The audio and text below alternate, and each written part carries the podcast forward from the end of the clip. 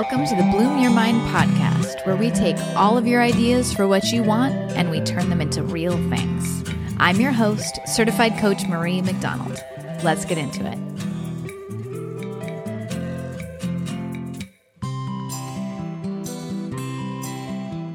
What is up, my wonderful friends? Welcome to episode number 31 of the Bloom Your Mind podcast, which is all about obstacles and how we can see them as the way forward when we're working through anything.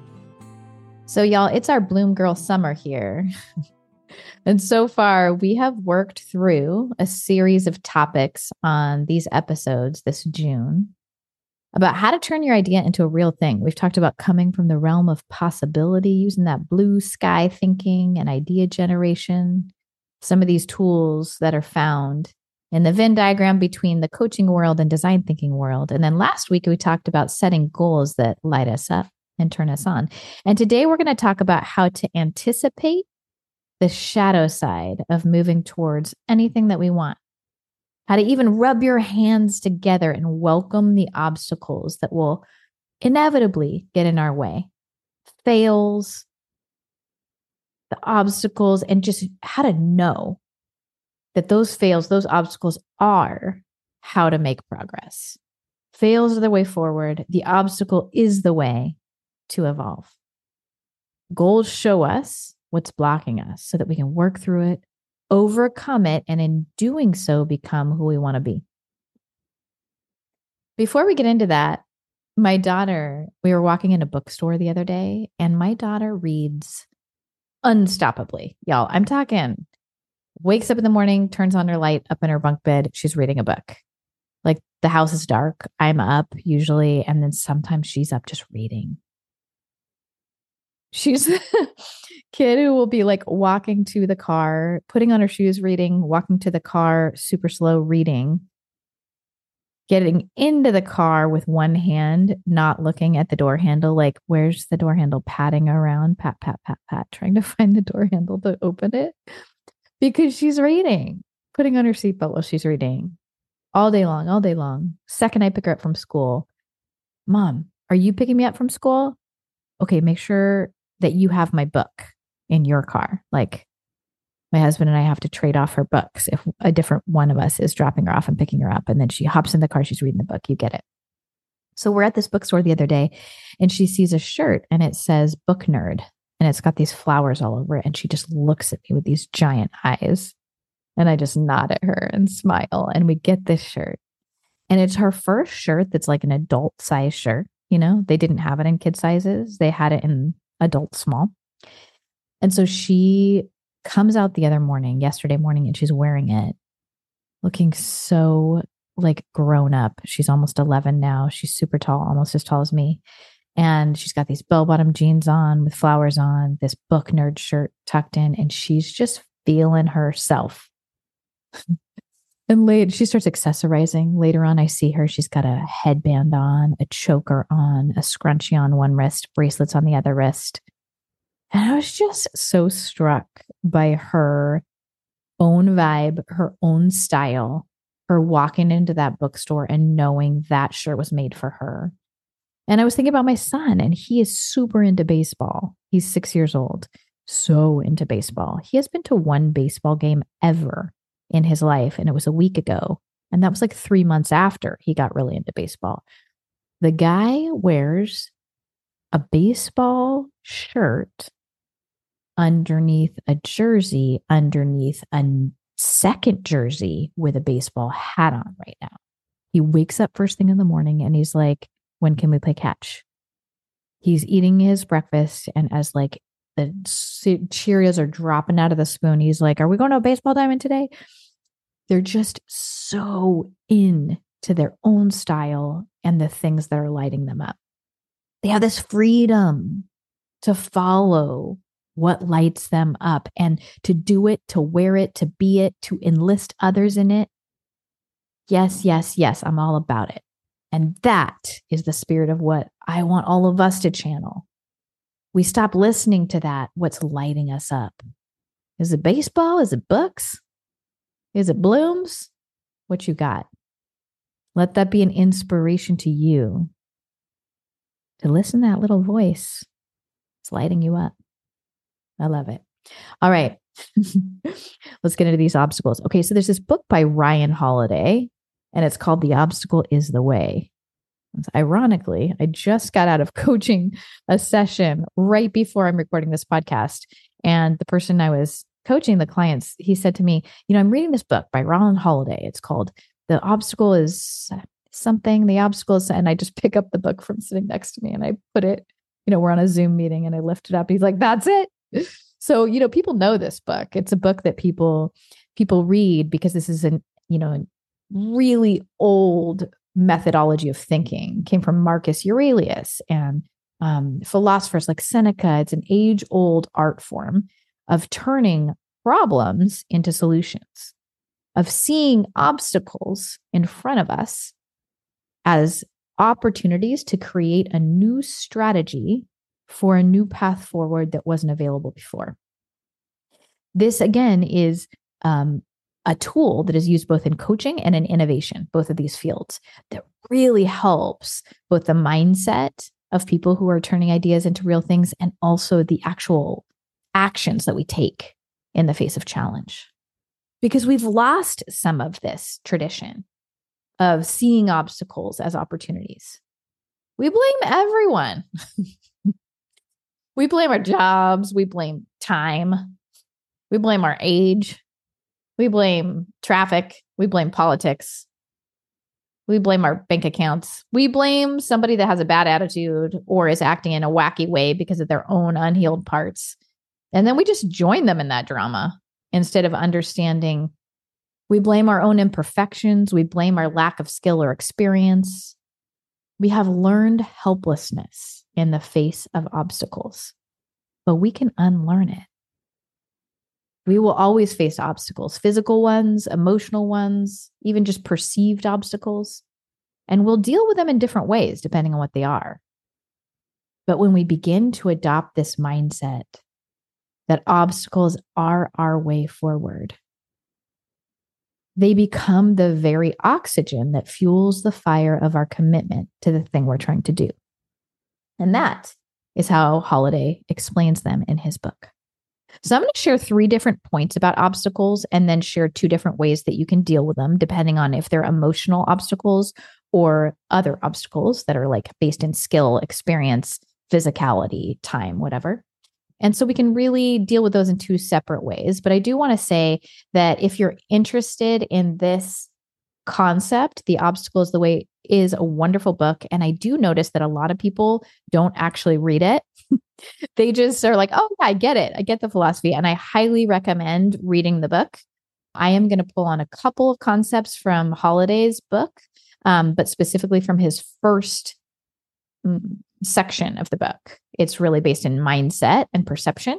And he goes on to do a couple of other sections of the book about action and going going on into kind of taking it to the next couple of levels. So I recommend there's a lot of depth and a lot of good stuff in this book and a lot of historical examples. So pick it up if you want. So the first of the three things is that I want to focus on separating out when there is an obstacle or perceived problem in front of us, whether that's something that we are anticipating in the future or something that's right in front of us, that we separate out the emotion from the thing that we're observing as a problem. So we can ask ourselves is this really a problem? Or am I just perceiving it as a problem? Do I want it to be a problem? Is thinking that it's a problem helpful to me? Or is this not actually a problem? we very rarely just stop to ask ourselves that question. Okay. So then we're going to separate out what is the actual problem to solve versus the emotional experience I'm having. Those are two different things. And that way we can pull it apart and say, here's the emotion that I need to process. And here's the problem I need to solve. It's okay and necessary to emote, to feel, to process the emotions that we have. You can go back to one of the episodes called uh, Your Feelings Are a Superpower. Feelings are super necessary, totally necessary. It's necessary to process them. If we don't, they actually build up. and become a destructive force in our lives. I was just describing this earlier to a client today, a different client. And I was saying, hey, you have this opportunity. I was teaching her tapping techniques. And I said, you have an opportunity when you have this big, overwhelming emotion to process it in the moment, to tap, to feel into the into the feeling and tap and move it through you. And the way I like to think about this is like when you're in your bedroom and you take off your clothes from the day and you're changing. Processing an emotion in the moment for me is like hanging up those clothes and putting them in the laundry or doing whatever I'm going to do with them, putting my shoes away, tucking everything back away rather than leaving it on a pile on the floor that's going to pile up and pile up and pile up with all the other emotions I'm not experiencing. So I have a big old pile of hand washing and shoe polishing and ironing and laundry and a big old pile of dirty, stinky laundry to deal with.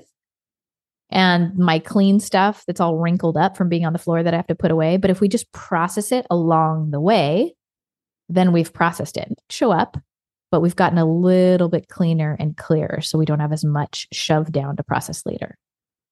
So it it's okay to do that and it's important not to confuse emoting and letting ourselves process our feelings with solving a problem. They're two separate efforts that require different tool sets. Emotions are somatic and they require a physical somatic processing. We can practice now feeling uh, that process of identifying what the feeling is that we that we're having. If you want to work on that, there's a great book called Atlas of the Heart that I've referenced before by Brene Brown. Goes through all of the human emotions, many of them that are commonly occurring to us to help us identify those. Talks about how much healthier our emotional lives are when we have more fluency and can name more feelings, can express the nuances of different feelings that we're experiencing.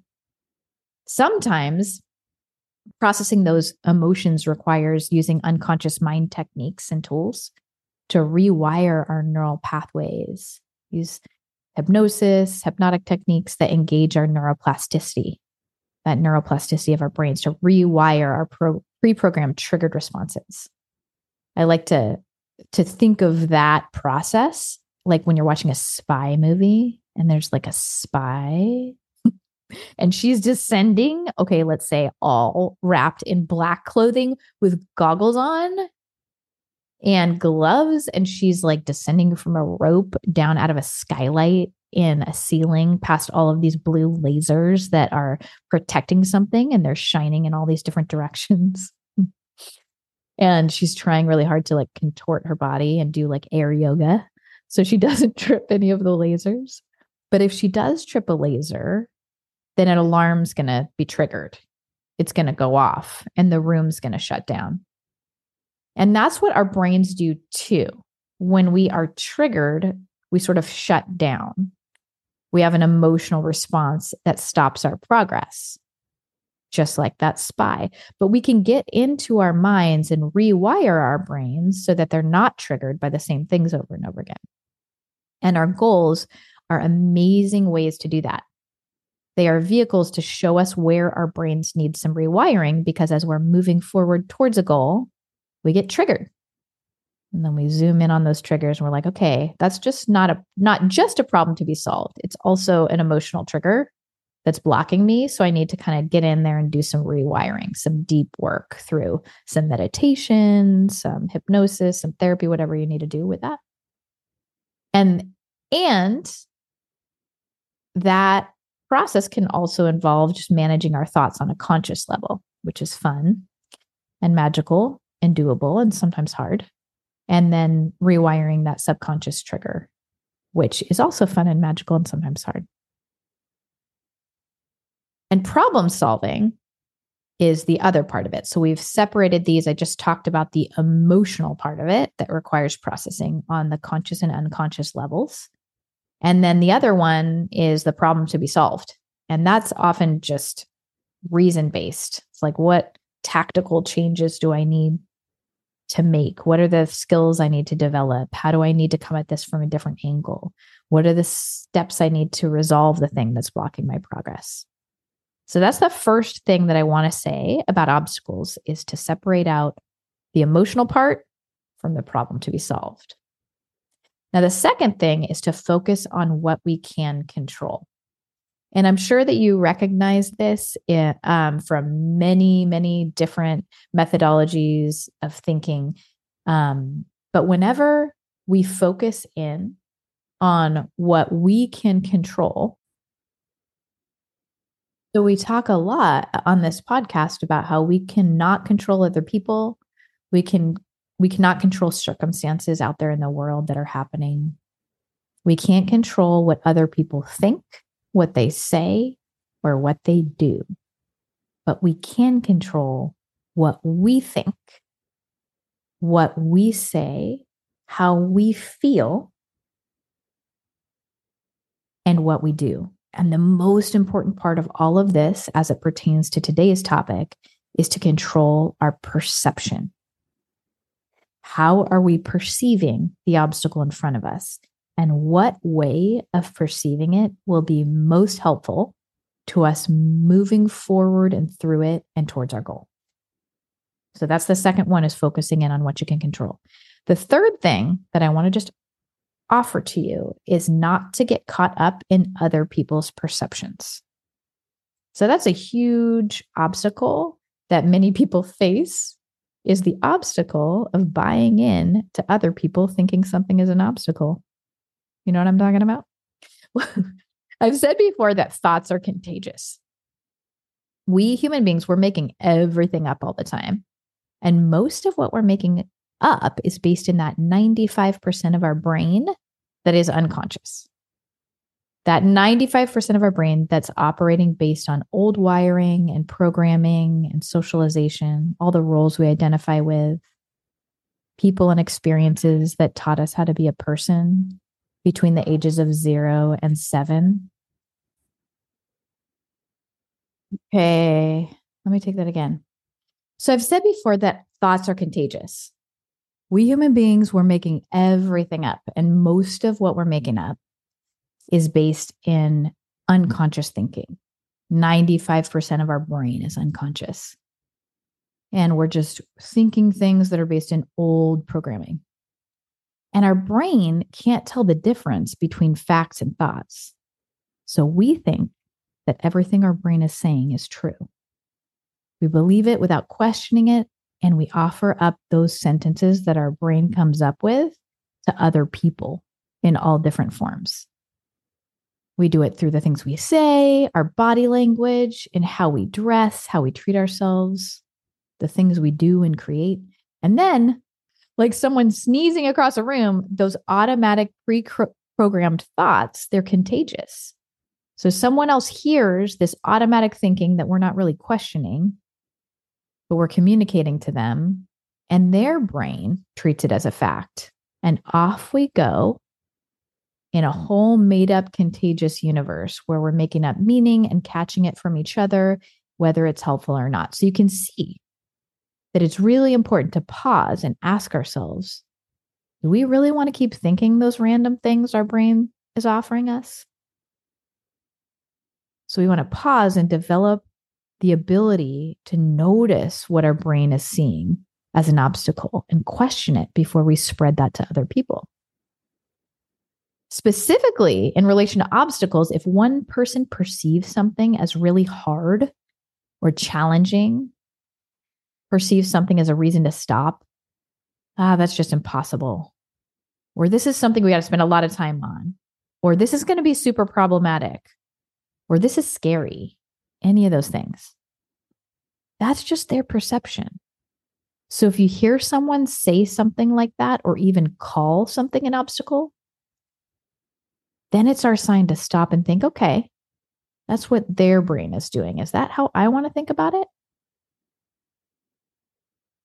Because as we look backwards through our lives, most of the time, we will notice that almost every obstacle that we faced in the past has become part of our path forward to becoming who we are. For me, I had an eating disorder in my 20s that just nearly took me out. I was under 100 pounds. I was very sick from it because I had been eating, nourishing my body so very little. But as I look back, healing from that became my path. Having that very eating disorder became my path to unwinding a bunch of internalized trauma I had lived through as a kid in my teens. And before that, I took a good five years to just rewire my brain, learn how to trust my own instincts, my own reason, my own sense of right and wrong. And I learned how to stand up for myself and for other people when harm was being done. It became my path forward. Wouldn't have traded it for anything. I have a client that is actually going to inter I'm going to interview her on the podcast soon because she's so amazing. She had a terrible, paralyzing fear of public speaking. When she first came to me, she said, I feel like I'm going to throw up when I start talking. And she was invited to facilitate a conference for 2,500 people. So she hired me and she said, Help. We worked together for six months on this thing, on the obstacle of her being terrified to speak in public settings. And uh, uh, last weekend, she texted me after the first day of facilitating the conference and she said, I nailed it. It couldn't have gone any better. Now she's interviewing on multiple podcasts. She's a well acknowledged uh, thought leader in this area. She's gotten tons of connections from doing that facilitation, and she's saying yes to other public speaking events. This has become her new path forward. Because every obstacle is a strategy in disguise. Every obstacle literally teaches us how to get where we want to go. Each one becomes a milestone in the story of how we got to where we are. Some teach us what to do with our actions, and some teach us what emotional and psychological things we need to walk through or be with or process. So I'm going to give you some tools. I already talked to you a little bit about the emotional stuff. Um, when we find an obstacle in ourselves or a block that we need to move past, it's really important to know that nothing has gone wrong. That's what's supposed to happen. Goals are there to move us forward and to show us the unhealed parts of ourselves to work through. People talk about those as layers of an onion. So if something triggers an emotional response, it just means it looks or sounds or reminds you of something painful that you've lived through in your past.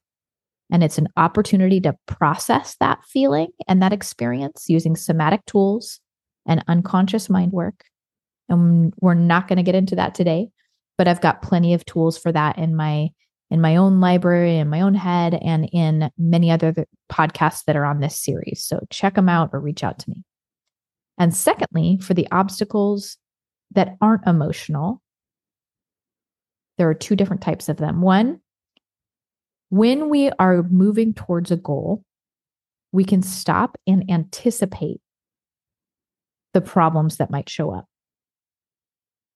Remember, problems are just opportunities. If we never had buzzing alarm clocks that woke us up in such an annoying way, we never would have invented the quiet, beautiful melodic ones.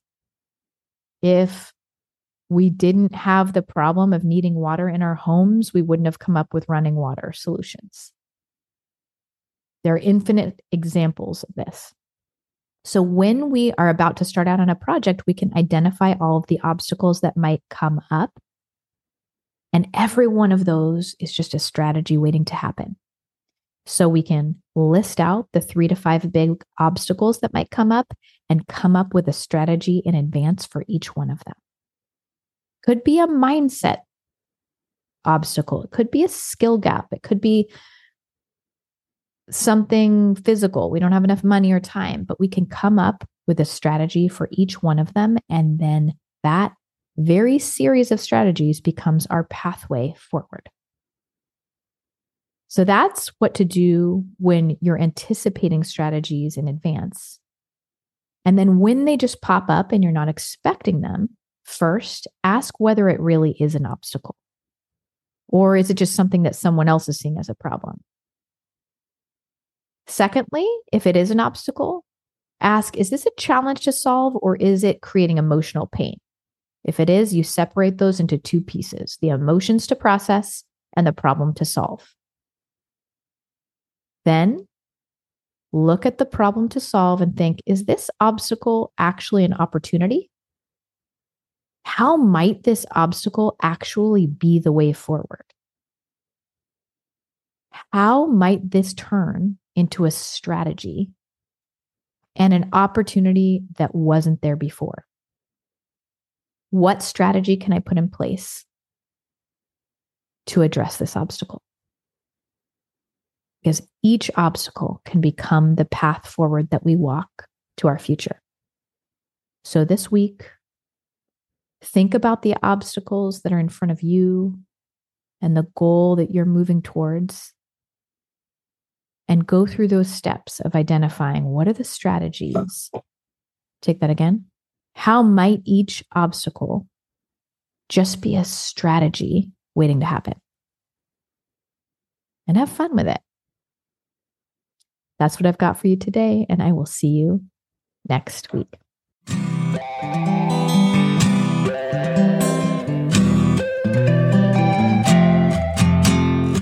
Thanks for hanging out with me, friends. If you like today's episode and you want more of them, please take two minutes right now to subscribe and give me a five star review on Apple Podcasts. Then send this episode to a friend. See you next time.